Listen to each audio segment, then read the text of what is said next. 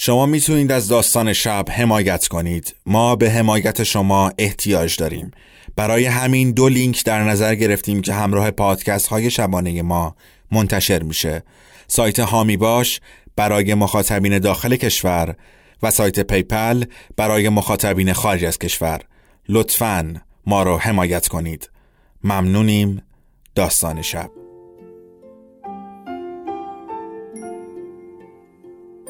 به موجب این سند شش دانگ صدای معصوم بماند برای وارثان داستان شب که در گذر سالها خواهد ماند. ارادتمند داستان شب.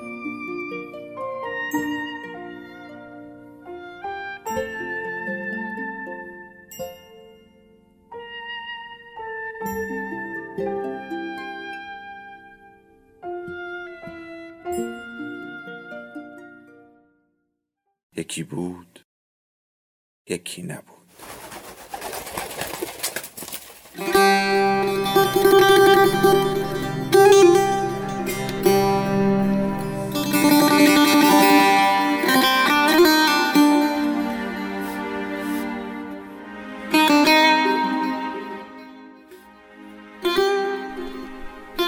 رضا طریقی.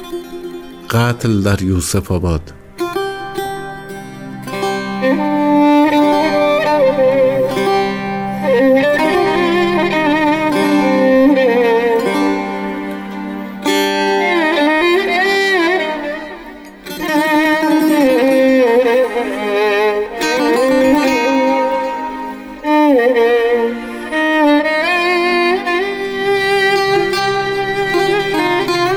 صد بار دل دل کرده بودم. با خودم تمرین کرده بودم که حرفهایم را چطور بزنم. چطور قاطعانه بگویم که دیگر نمی‌خواهم ادامه بدهم. آخرین بار روی آخرین پله طبقه چهارم ایستاده بودم. قبل از آن که زنگ را بزنم به طرف پنجره راه پله ها برگشته بودم و زل زده بودم به خیابان یوسف آباد. به تابلوی شرکت هواپیمایی که درست روبروی پنجره بود. نفس عمیق کشیده بودم و همه حرفهایم را مرور کرده بودم. حاجا با اجازه در اتاقتون رو میبندم. می‌خوام چند کلمه حرف بزنم. حاج آقا من در حق شما بدی نکردم.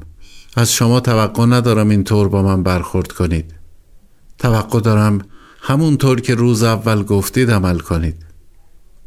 تصمیم گرفته بودم این بار نگذارم حرف بزند. می‌دانستم می‌خواهد چه بگوید.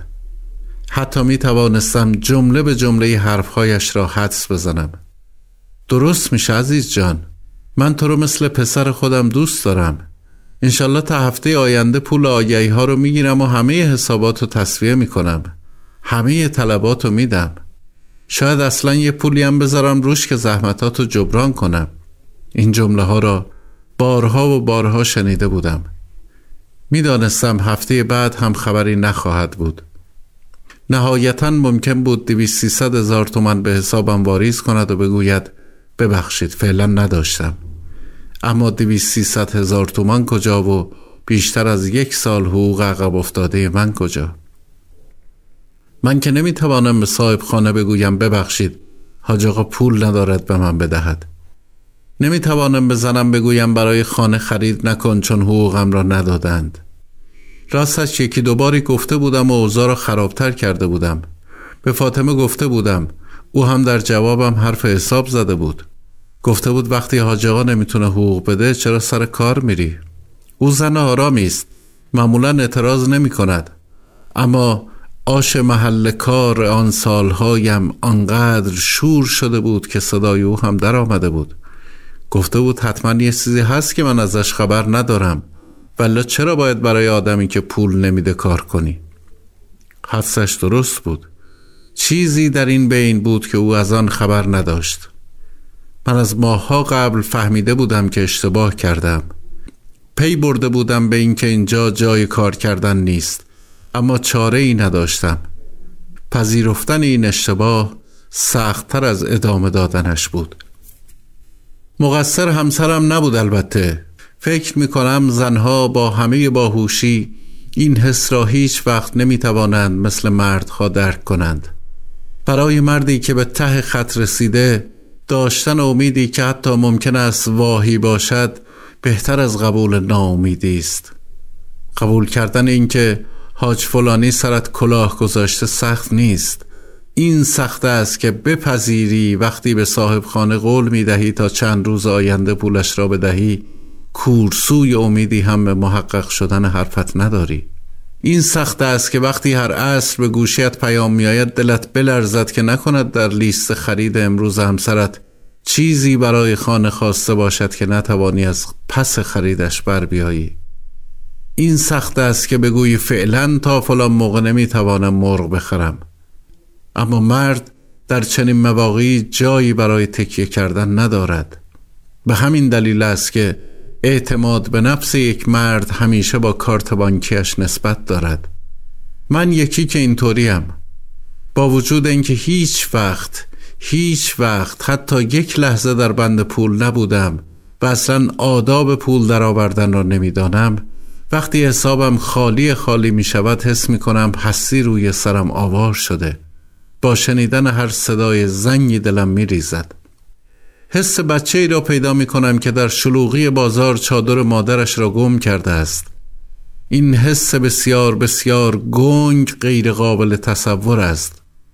نه اینکه از خدا ناامید باشم نه. از شرمنده شدن بیش از حد می ترسم از اینکه صاحب خانه بیاید دم در از اینکه مدیر لیست بدهی های شارژ ساختمان را بزند روی تابلو. از اینکه مهمانی از راه برسد و در خانه چیزی نباشد از اینکه حالا باید در را باز می کردم و می رفتم توی اتاق رئیس و خیلی سرراست می رفتم سر اصل مطلب. به محض اینکه خواست بگوید دوستم دارد باید حرفش را قطع می کردم و می گفتم دروغ میگی آجی. اگه منو دوست داری نباید راضی باشی. من این همه زیر فشار باشم. بفرما. اینم احزاریه دادگاه. حاجی من هیچ وقت آزارم به کسی نرسیده. بزرگترین خلافم جریمه رانندگی بوده. حالا به خاطر قسط عقب افتاده باید برم دادگاه. حسابای زامنام مسدود شده. می‌فهمی یعنی چی آقا شب عیدی حسابای اون تفلک ها رو مسدود کردن. اونام زن و بچه دارن زندگی دارن. چه گناهی کردن که به خاطر من نتونم پولاشونو بردارن؟ باید می‌گفتم که آبرویم در خطر است. در را باز کردم و وارد اتاق شدم. حاج با گشاده روی جواب سلامم را داد و شروع کرد یک سره درباره کارهای صحبت کردن. اینکه امروز فلان کارشناس اقتصادی میاد تا درباره تورم صحبت کند و یک ساعتی گذشت و من نتوانستم هیچ کدام از حرفهایی را که تمرین کرده بودم بزنم. هنوز در اتاق بودم که پیام همسرم آمد. بهش گفتی؟ چند ثانیه به این فکر کردم که حاجقا را از پنجره پشت سرش بیاندازم پایین. بعد بروم زندان و داشتم در همین فکر میچرخیدم که آجاقا گفت خب مزاحمت نشم برو سر کارت. و من مثل آدم های سرش شده بلند شدم گفتم با اجازه. رفتم به استودیو. هنوز بچه ها نیامده بودند. من زودتر از روزهای دیگر آمده بودم که تکلیفم را معلوم کنم. در استودیو را که بستم گم شدم در خاموشی لامپ های کم مصرف در سکوت مطلق آکوستیک اتاق. گوشه پرده را کنار زدم که جلوی پایم را ببینم و وقتی داشتم برمیگشتم چشمم افتاد به ماشین شاسی بلند 500 میلیونی حاجقا. این یکی را دیروز پریروز خریده بود. از همان اسپانسری که باید پولهای آگهیش را می‌داد تا حاجقا به ما حقوق بدهد. پرده را ول کردم. برگشتم به تاریکی مطلق. روی مبل کهنه استدیو نشستم و با صدای بلند گریه کردم.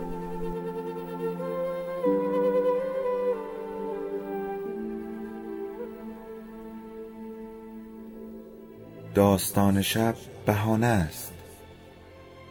برای با هم بودن دور هم نشستن شنیده شدن.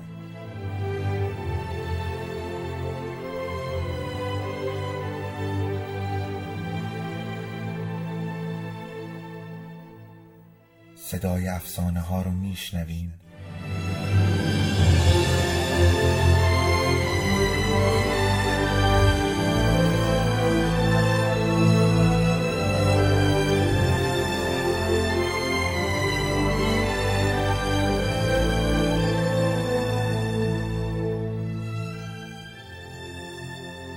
شبتون بخیر.